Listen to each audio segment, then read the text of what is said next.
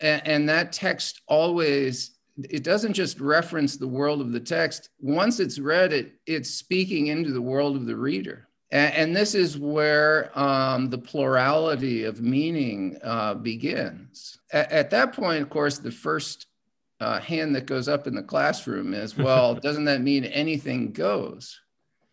Well, no, it, it doesn't mean anything goes. It just means that a lot of things can be valid interpretations. Um, the interesting thing about that, while that feels scary, evangelicals have been doing this in Sunday school and in, in Bible study groups for, you know, generations. Um, we've all had the experience if you've been in church uh, or Sunday school or just a Bible study, you know, you read a text and you go around the room, what do you think it means? And everybody just existentially says, well, this is what it says to me, right?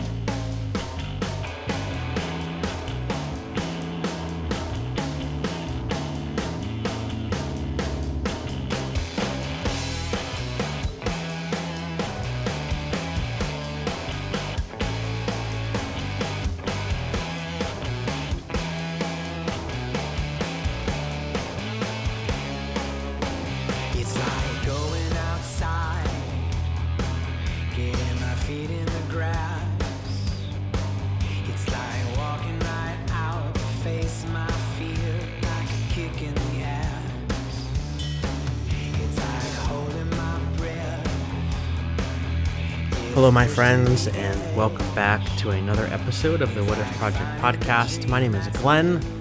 I'm your host, and this is episode number 148. And today we get to have a conversation with someone who made a very big impact on me uh, when I was younger, back in my uh, seminary days for my master's degree.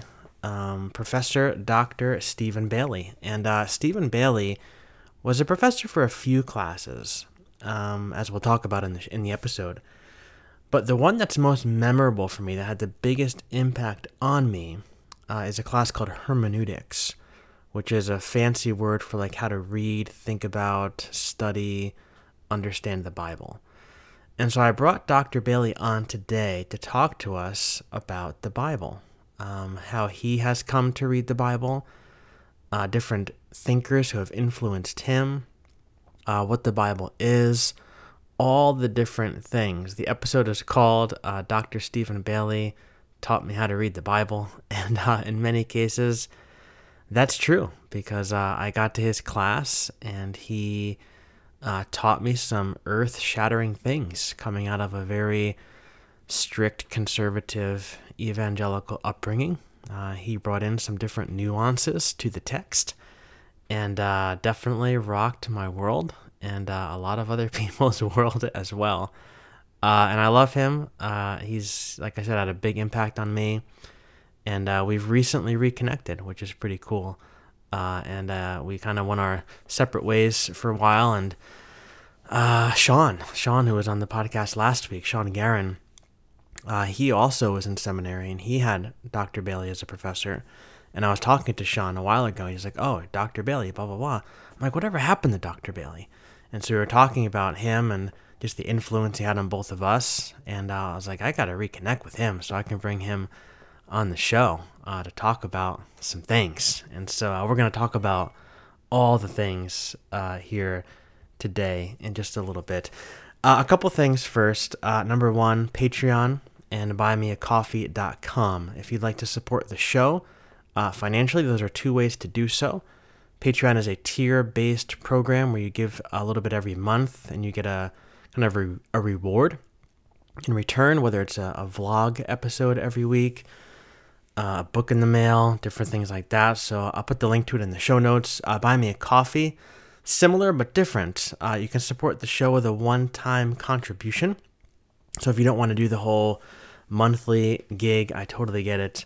How many monthly things do you have coming out of your checking account between Hulu and Netflix and the Disney app and ESPN and Microsoft and all different sorts of things? Uh, sometimes one more uh, monthly payment is not what you want to do. So I totally get it. Uh, there's also the Heretic Shop if you want to buy a t shirt hoodie. It's another great way to support the show. Uh, wear it on your back, loud and proud, as they say. Uh, special music today is from my friend Derek Webb. Uh, Derek Webb used to be uh, in a very prominent Christian band back in the day, probably when I was in seminary, right around those those years of, of my life, Bible college. Uh, if you look him up on the webs, on the Googles, uh, you will definitely find him, Derek Webb. But now he's doing his own thing. Uh, he's making his own music, living his own life, and he's making a big, big difference, I think, in the world. And his music uh, speaks loudly and clearly. So head over to Spotify, Apple Music, check him out, Derek Webb. Listen to his music, pass it around leave him some feedback. Look him up on Facebook. He's there. He's a real live person, and you can go and interact with him in various different places. So, all of that to say, my friends, uh, this is episode number 148, and it's my conversation with Dr. Stephen Bailey, who taught me to read the Bible. Let's roll the tape.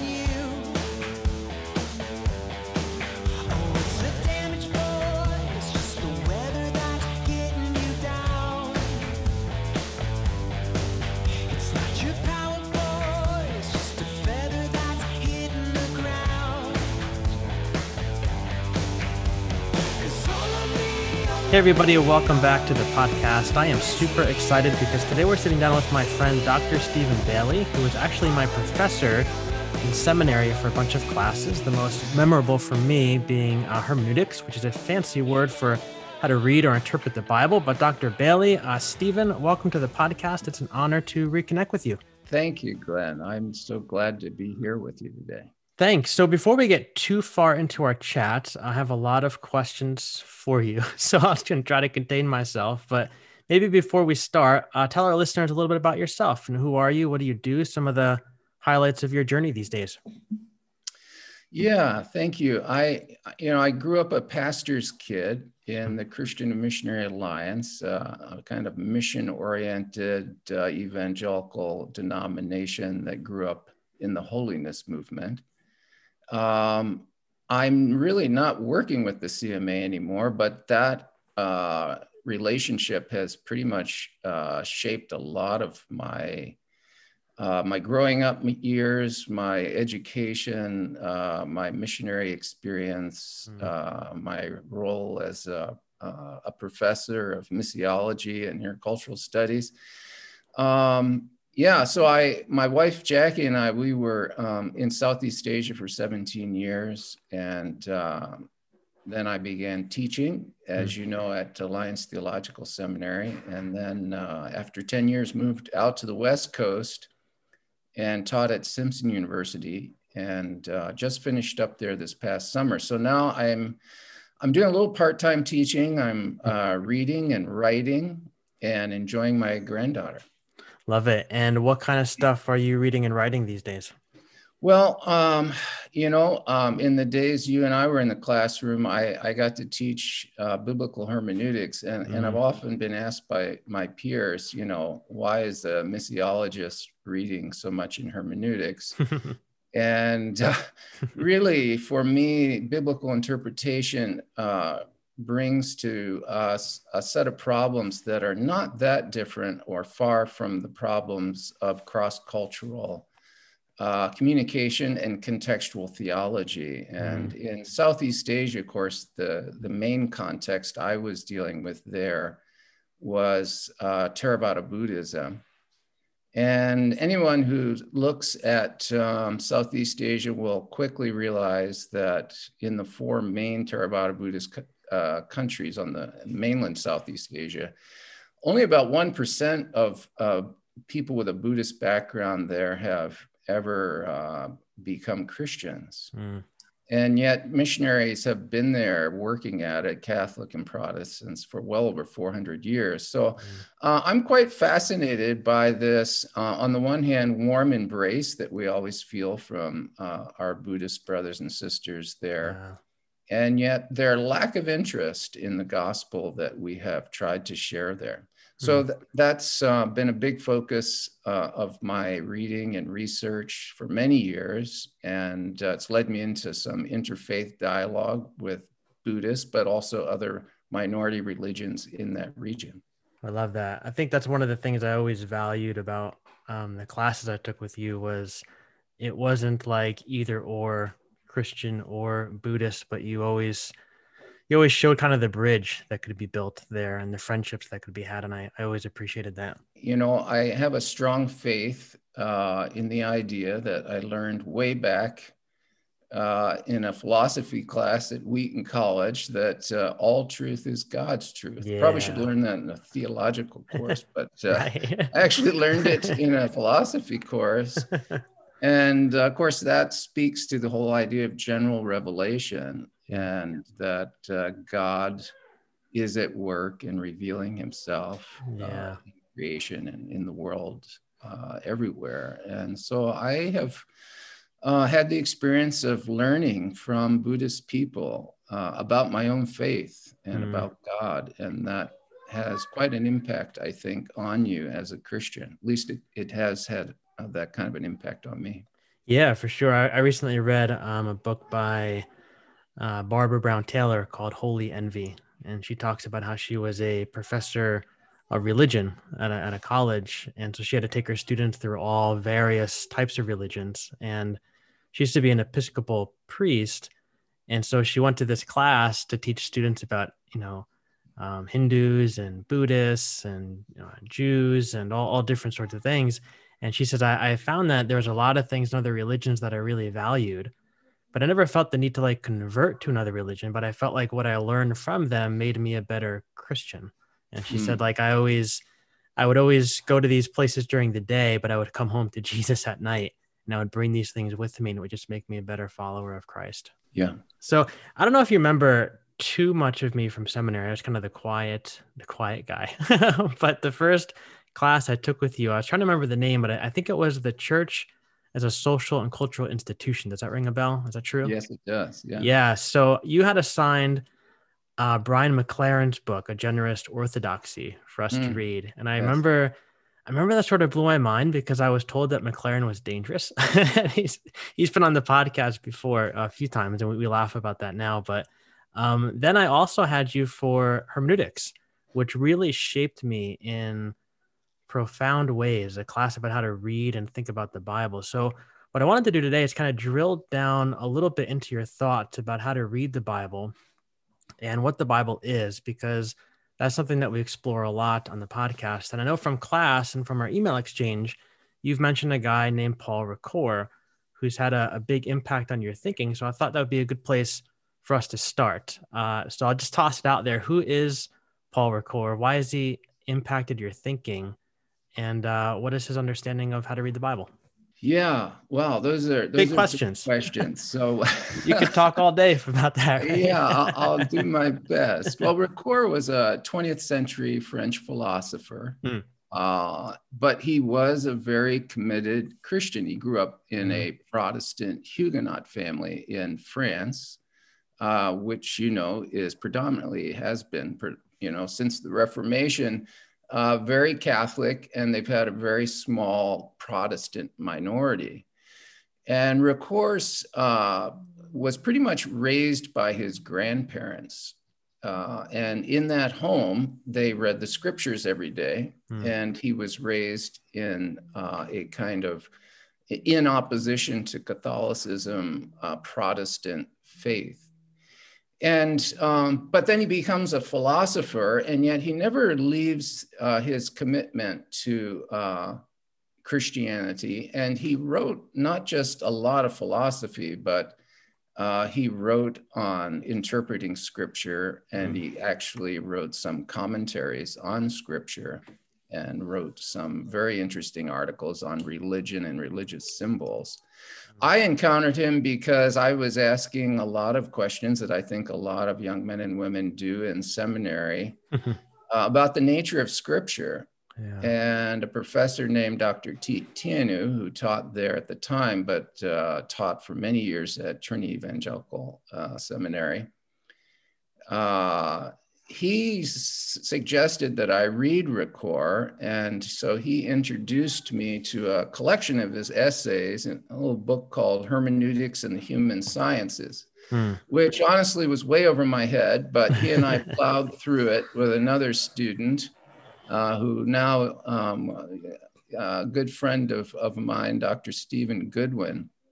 We did a little um, directed study with him and um, while I couldn't really understand a lot of what I was reading, I knew he was pushing at issues I was really struggling with. Mm. And uh, as I have waded through Ricoeur's books over many years, and some of them, honestly, I've had to read six or seven times uh, to be sure that I even began to understand right. what he was talking about.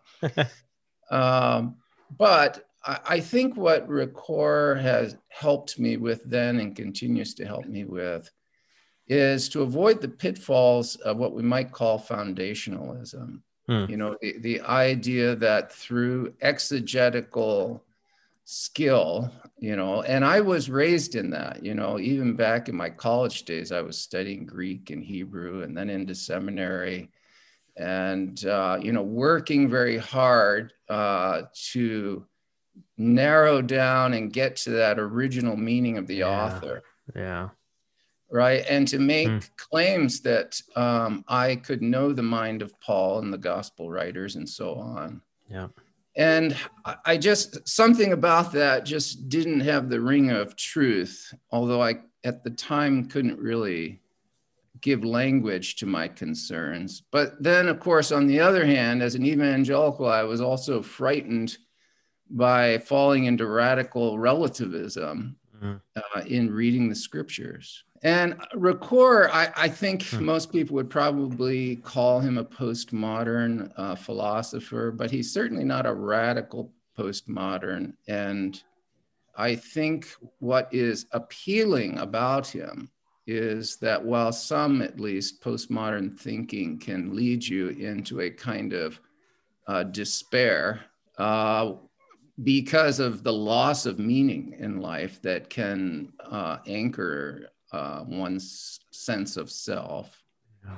or what existence is about. Ricoeur has always uh, had hope and a kind of confidence that while you don't get guarantees, uh, you can know things indirectly, never directly, but indirectly through texts. Mm.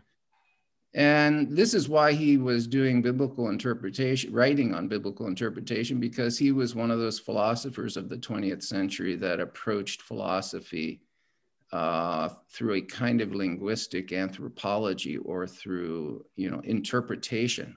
Mm.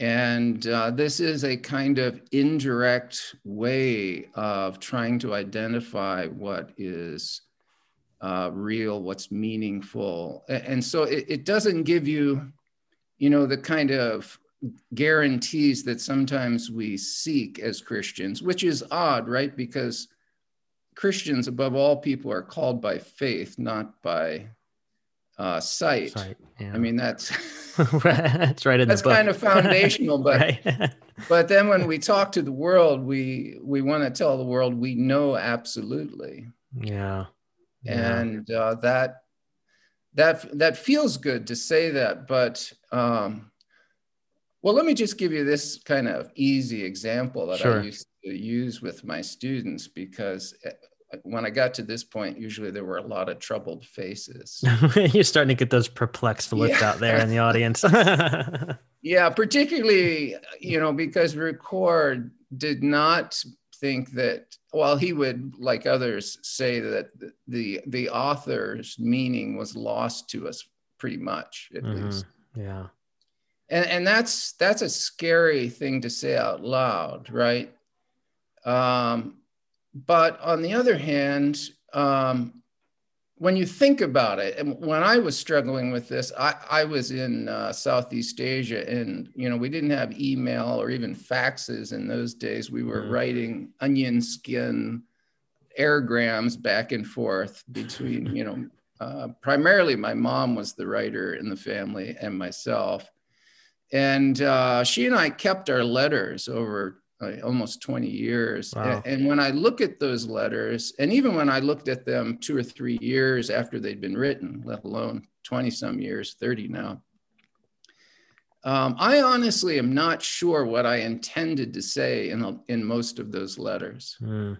Now, when, when you think about that dynamic, the distance, right, the emotional and time and even cultural dis- distance of just 20 years, uh, think about the challenge of what we're claiming to try to know over 2,000 years. Yeah.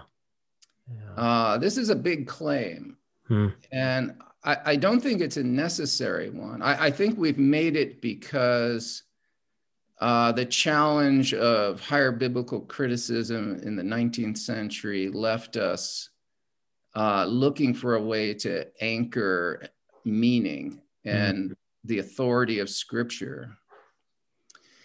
Uh, but of course, when you do that, um, if you lean too hard into that, what you lose is the recognition that the Bible while it did speak then, it's still speaking now. Right.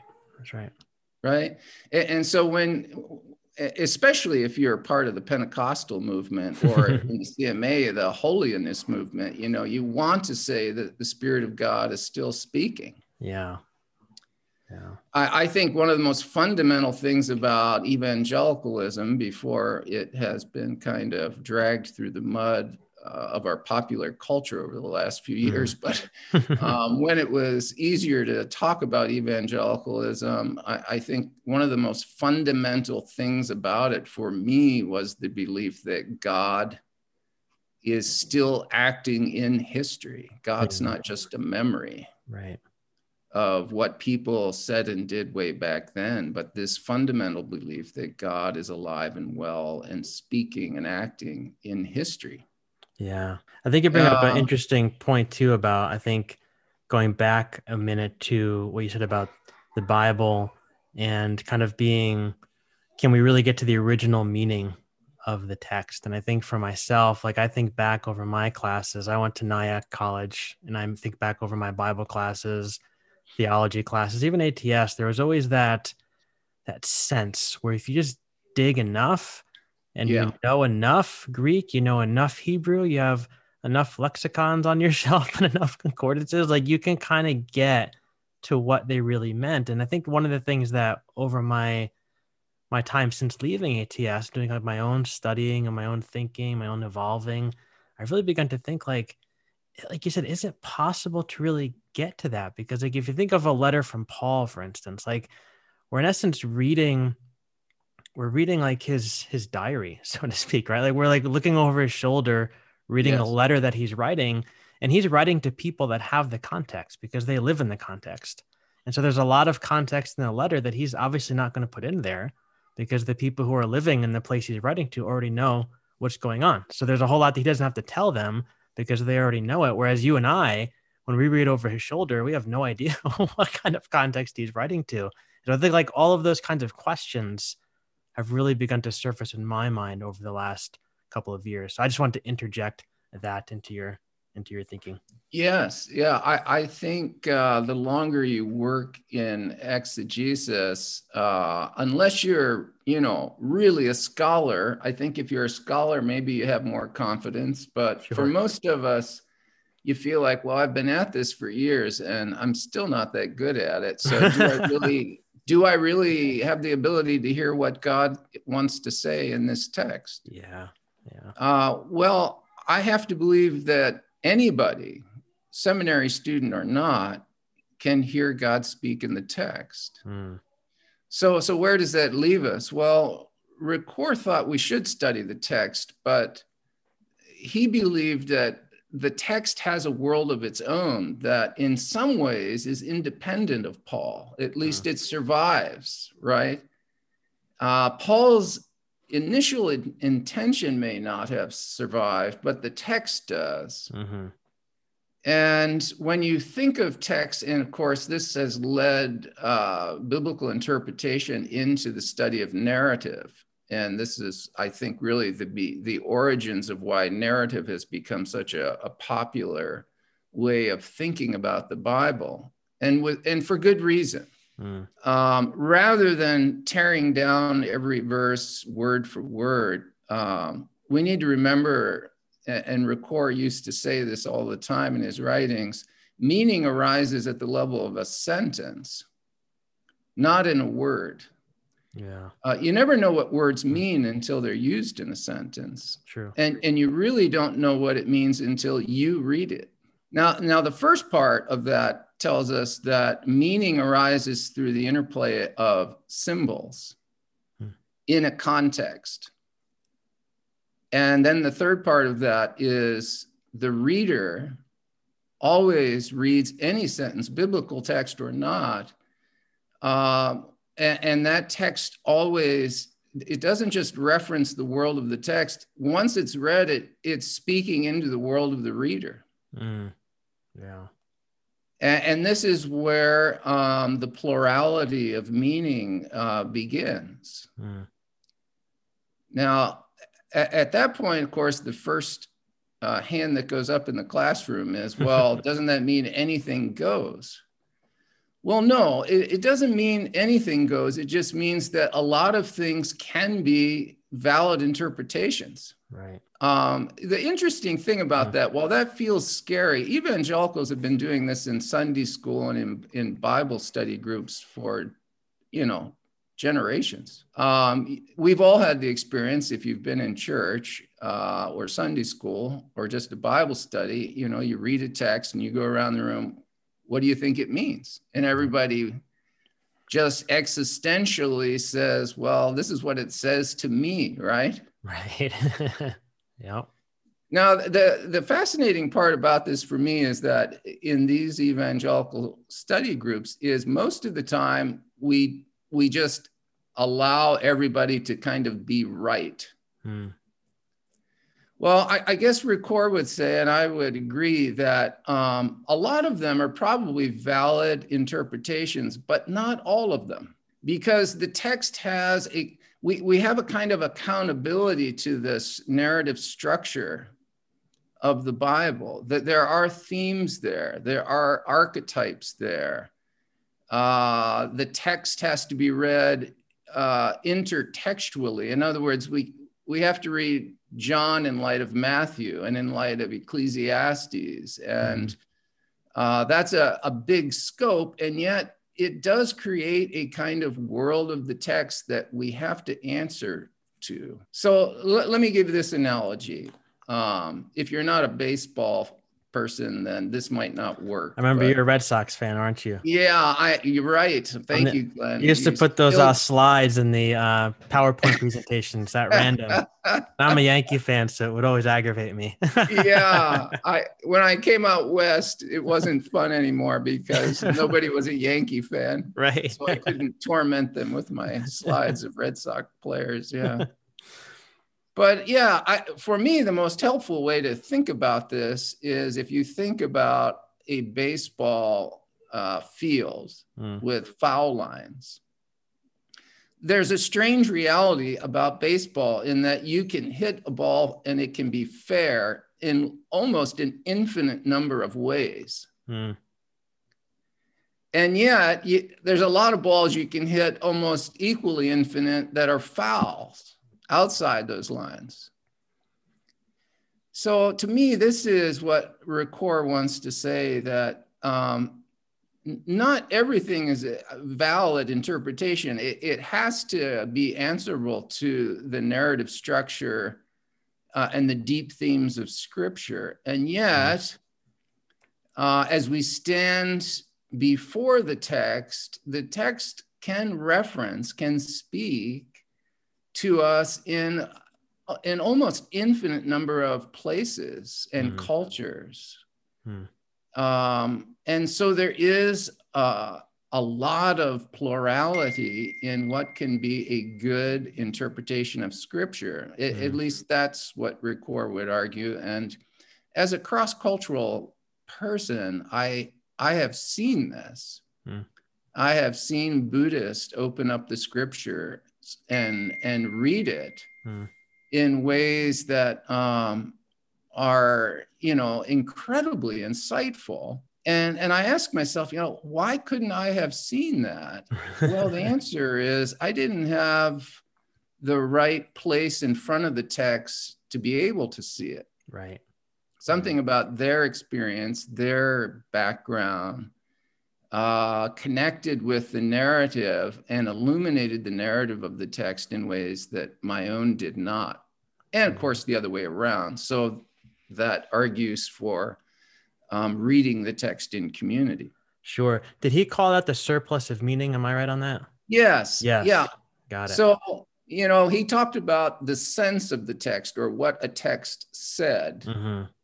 but he doesn't really mean the original writer, although he did all the exegesis. Uh, but he's really looking at, you know, the syntax, the narrative structure, the symbols used. Uh, he came very close, and he's sometimes criticized for a kind of structuralism, a deep structuralism Mm. uh, that there were certain archetypes uh, and themes in scripture that reoccur over and again. Mm. Uh, and, and I think that's, I think I would fully agree with that. In fact, I've often said, because students, if you're in the exegesis mode, then, then you think your job is to come to the text uh, objectively.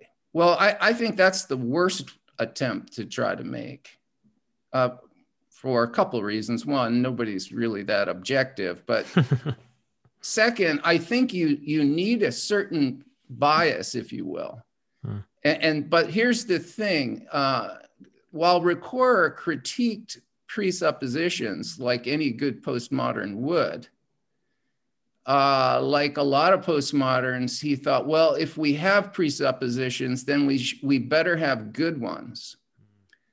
So what are what are the right presuppositions? Well, I think we have to allow scripture, the world of the narrative text there to teach us what what the right presuppositions should be. Think about Jesus uh, walking with the two disciples after the resurrection in the Gospel of Luke, if I'm not mistaken, and and he walks with them and what does he do? He teaches them to reread the torah which they i'm sure knew well but now he's teaching them to read it with different eyes with the eyes of the christ event.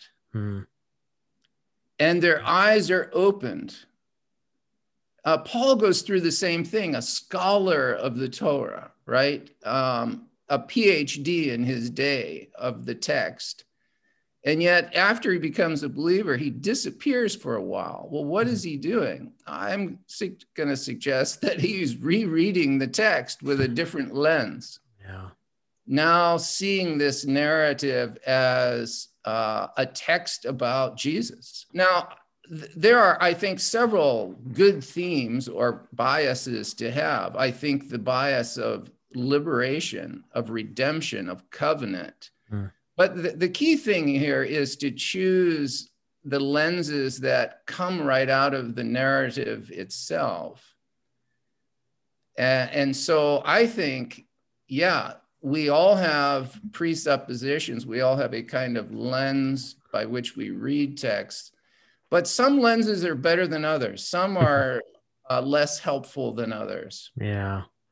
I remember I was thinking back over our class and kind of one of the things I remember you did in class that brought this whole idea to light was something that blew my mind and I think rattled a few students' cages as well. But you did this this kind of activity where you broke us into groups of like two or three. And I remember every group was assigned a different perspective or a different uh, origin. Like you had a group of reformers, you had a group of Methodists, you had a group of just college students, you had a group of, um, I think we had like a Buddhist group, all these different people, and you gave us all the same passage of scripture. And you told us to read it, try to read it through the lens of that particular group, and then share with the class kind of what we came to, how we would, how would we do do a Bible lesson on it or teach about it or whatever. And every group had something remarkably different that they saw in the passage because of the lens through which they were looking at it Uh, but really, none of those we could say was in and of itself wrong. Like to your point of the baseball field, it all kind of fell within the the foul lines somewhere. It all worked, and I remember that was so eye opening to me because I, I was I came from that tradition where it had one meaning, and it was your job to figure out what the meaning was, and then tell everybody what the meaning was if you're the pastor. And so that I remember that really, I went home that night. I remember thinking to myself, my goodness, like there's multiple ways to understand this based upon the perspective which I bring to the text with me. I, I have done that uh, quite a few times. Yeah. Yeah. Yeah. That's really good. So, in light of Ricoeur, then, and kind of his influence on your thinking, all the stuff that you've shared, what are some of the the biggest like potential uh, misinterpretations of scripture that you've come across kind of in your classroom or church experience? What are some of the maybe some of the things that you've seen that have fallen maybe outside of the foul lines? Maybe give us some examples of that if you have any off the top of your head. Yeah, well, I guess first off, I I, I, certainly don't want to claim that um, I, I don't misinterpret scripture. I mean, sure.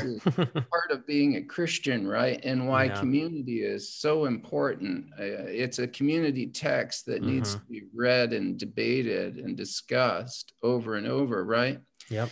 Um, I, I think the second thing I would say is that um, the chief cause of misinterpret- misinterpretation, I think, is the failure to critique.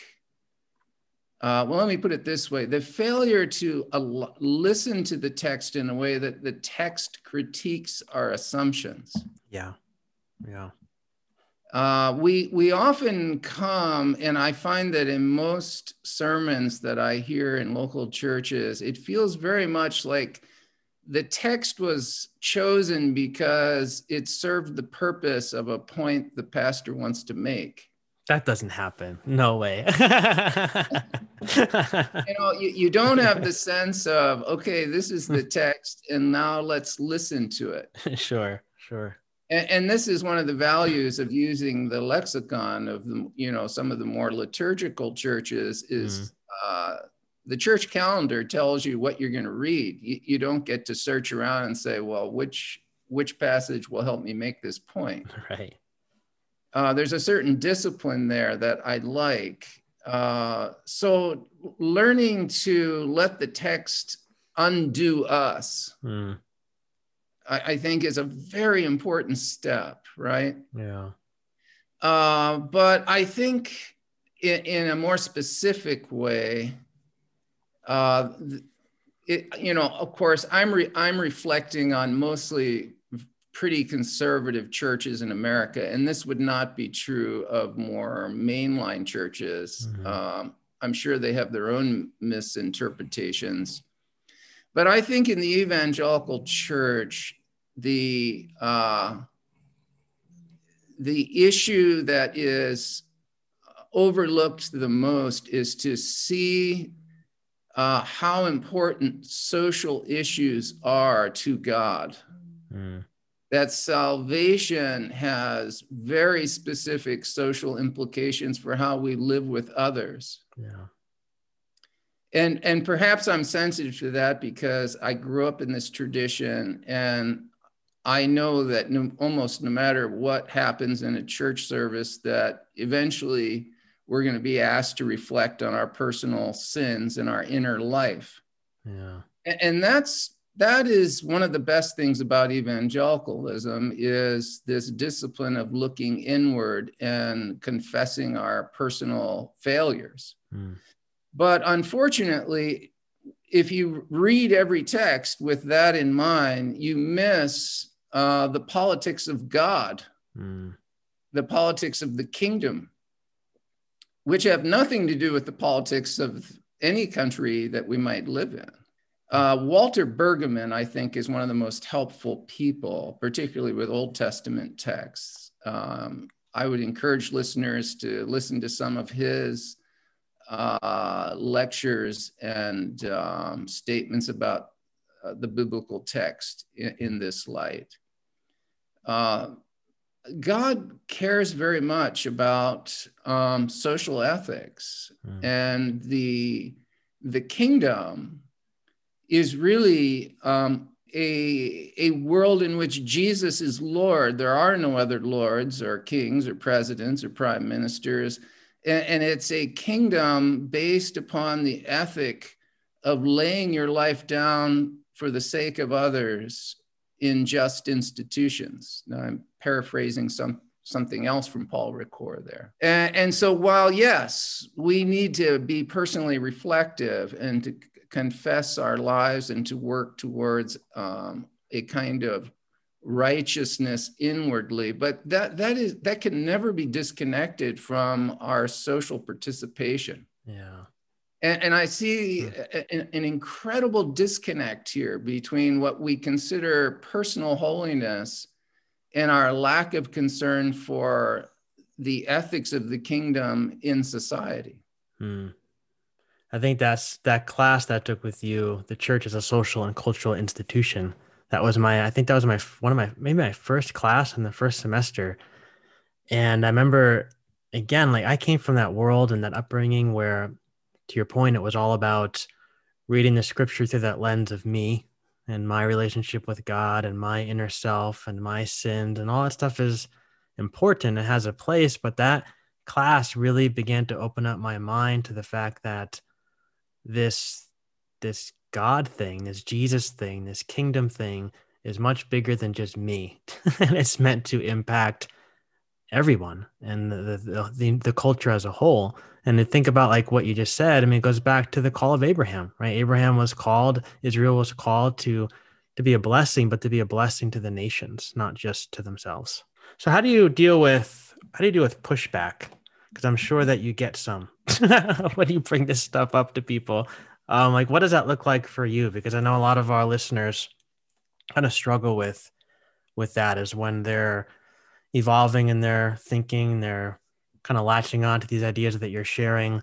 A lot of people from their current tribe or their former tribe of people uh, don't appreciate that as much as they do. And so, kind of sharing these things sometimes ruffles some feathers, causes some disagreement. Uh, what is your experience with that, and like how how do you handle those kind of things? Well, yeah. So struggles of being, you know, having been a professor is being, you know, when you're a teacher, you're in a place of power, and not everybody feels uh, safe enough, unfortunately, in a classroom to push back. Mm. But thankfully, there are always a few who do. Mm. speak for others. And sure. I, there always should be pushback. I think mm. it's crucial that the church always be in discussion. Mm.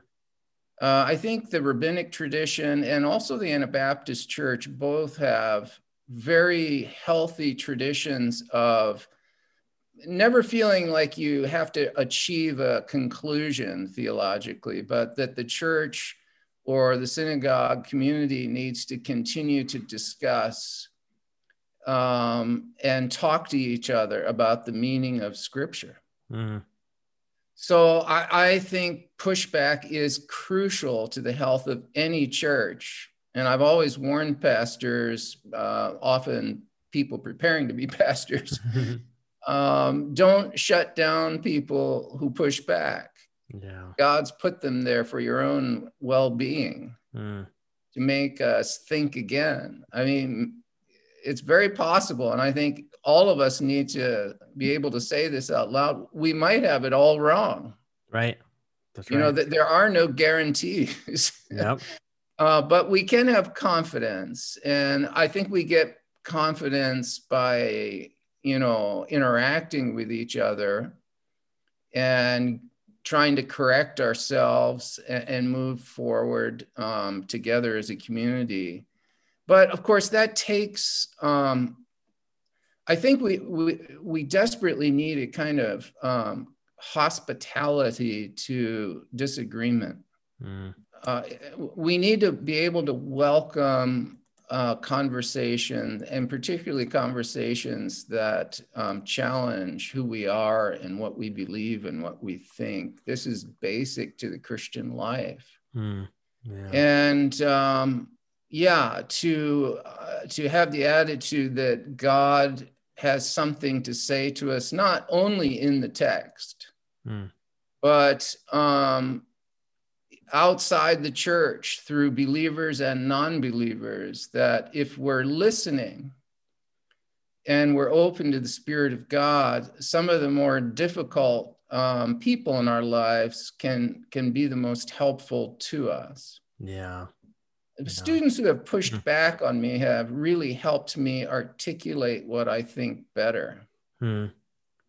I was talking to uh, Amy Jill Levine on the podcast not that long ago, and she was talking about how, you know, when you see Jesus quote arguing with people in the Bible, the Pharisees and stuff like that, like that was just what was built into the tradition was that going back and forth and debating about the text and pushing back on different ideas. And the more that people did that the more they came to better understand their own ideas and be able to explain it. Like she said if you if there's no pushback or if there's no disagreement um, how are you ever going to be able to formulate your idea as to why you really believe what it is that you believe?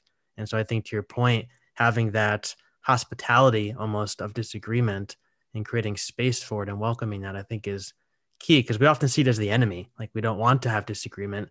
We want everybody to get along, everybody to agree. But I think that if you do that, you know, what kind of what kind of understanding are you really building? Yes. Yeah. And I think particularly in the times we live in, uh, there's a lot of fear. Yeah. Fear connected to a loss of identity. And I, I think we need to be compassionate with one another about yeah. that. Yeah.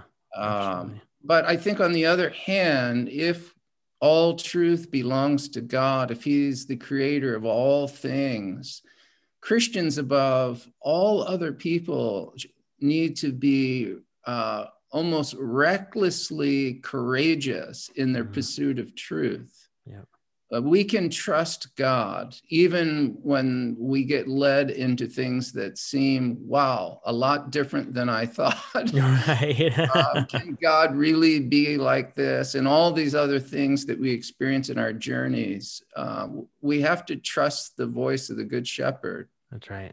Yeah, I think that's what I appreciate so much about having had the opportunity to do this podcast is that I, I get to talk to so many different people with so many different ideas. And sometimes I'll wade into a conversation and I'm like, oh man, I don't feel very comfortable. then I realize, you know, like the spirit is leading into this place and whatever truth is going to be here, like I said, all truth is God's truth. And so let's uncover it. Let's discover it. Yeah. Yeah. yeah. So last question for you, because we're getting near the end of our time. Yeah. Uh, but you've you've you've dealt with a lot of students in your life and you've been in the classroom a lot what is your your best advice to somebody who finds themselves in this place where maybe their their their heart is kind of in the world of Paul Ricoeur. They're kind of ready to take that step into that kind of thinking, but their brain is still lagging behind in terms of the way that they were brought up, the way that they were raised to read the text and think about it as having just one particular meaning. What's your advice to that person as they continue to grow and evolve in their understanding of the of the text? Um, I think that if you find that the interpreters of scripture are people of grace and love and compassion, and they're people who keep their promises, um, some of the scariness disappears. Yeah. Hmm. Because no matter what the text says, if it doesn't produce the fruits of the Spirit, um, because of course, the last part of any good interpretation of Scripture is obedience, mm. right? Yeah. And um, in the end, I think um, it's about trust. And while we certainly learn to trust God, we also need to be able to trust each other, but um, don't we, we shouldn't be just following people because they sound smart or they have good arguments. We should also be following people because they're good people. And I, I, I think that um, I don't think God's gonna. I don't think God's gonna let us um, get lost in the pursuit of his voice. Mm. I just don't think God's going to let that happen. So, you know, I, I think we can trust uh, God to guide us in this journey.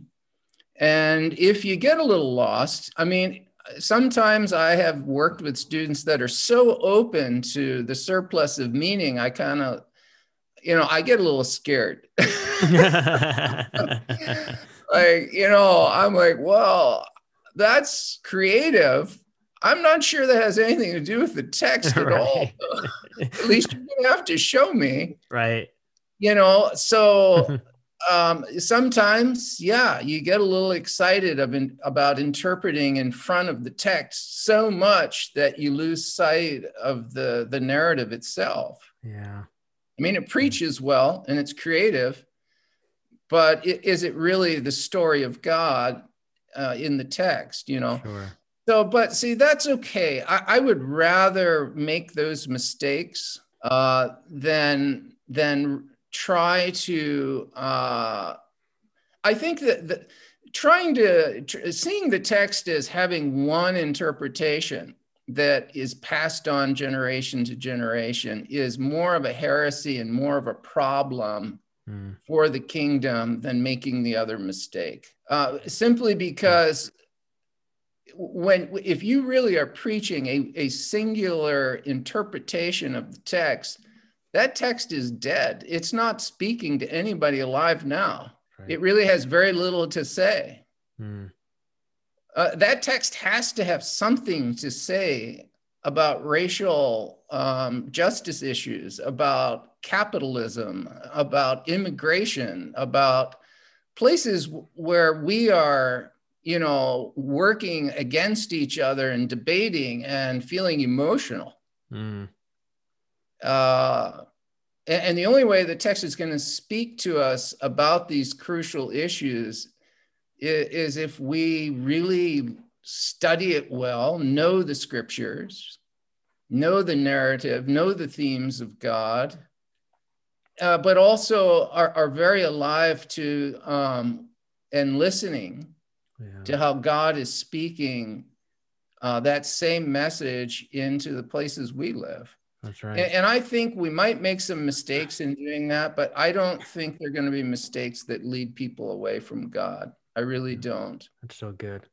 Well, Dr. Bailey, as I expected, this was a fantastic conversation, uh, but we are just about out of time. But thank you so much for taking the time to talk with me, and uh, maybe we can do this again sometime soon. I really enjoyed it. My pleasure, Glenn. Thank you. I've enjoyed it very much. And uh, real quick, are you online anywhere that people can go and find you and any of your work anywhere? yeah, I'm kind of a dinosaur. I don't really have a social media presence, but I am part of LinkedIn.com. You can find me there. Beautiful. Yeah. I'll put. I'll find your profile and I'll put that in the uh, show notes for people to go and find you. Great. That would be fine. Awesome. Well, I'll talk to you soon. All right. Thank you so much.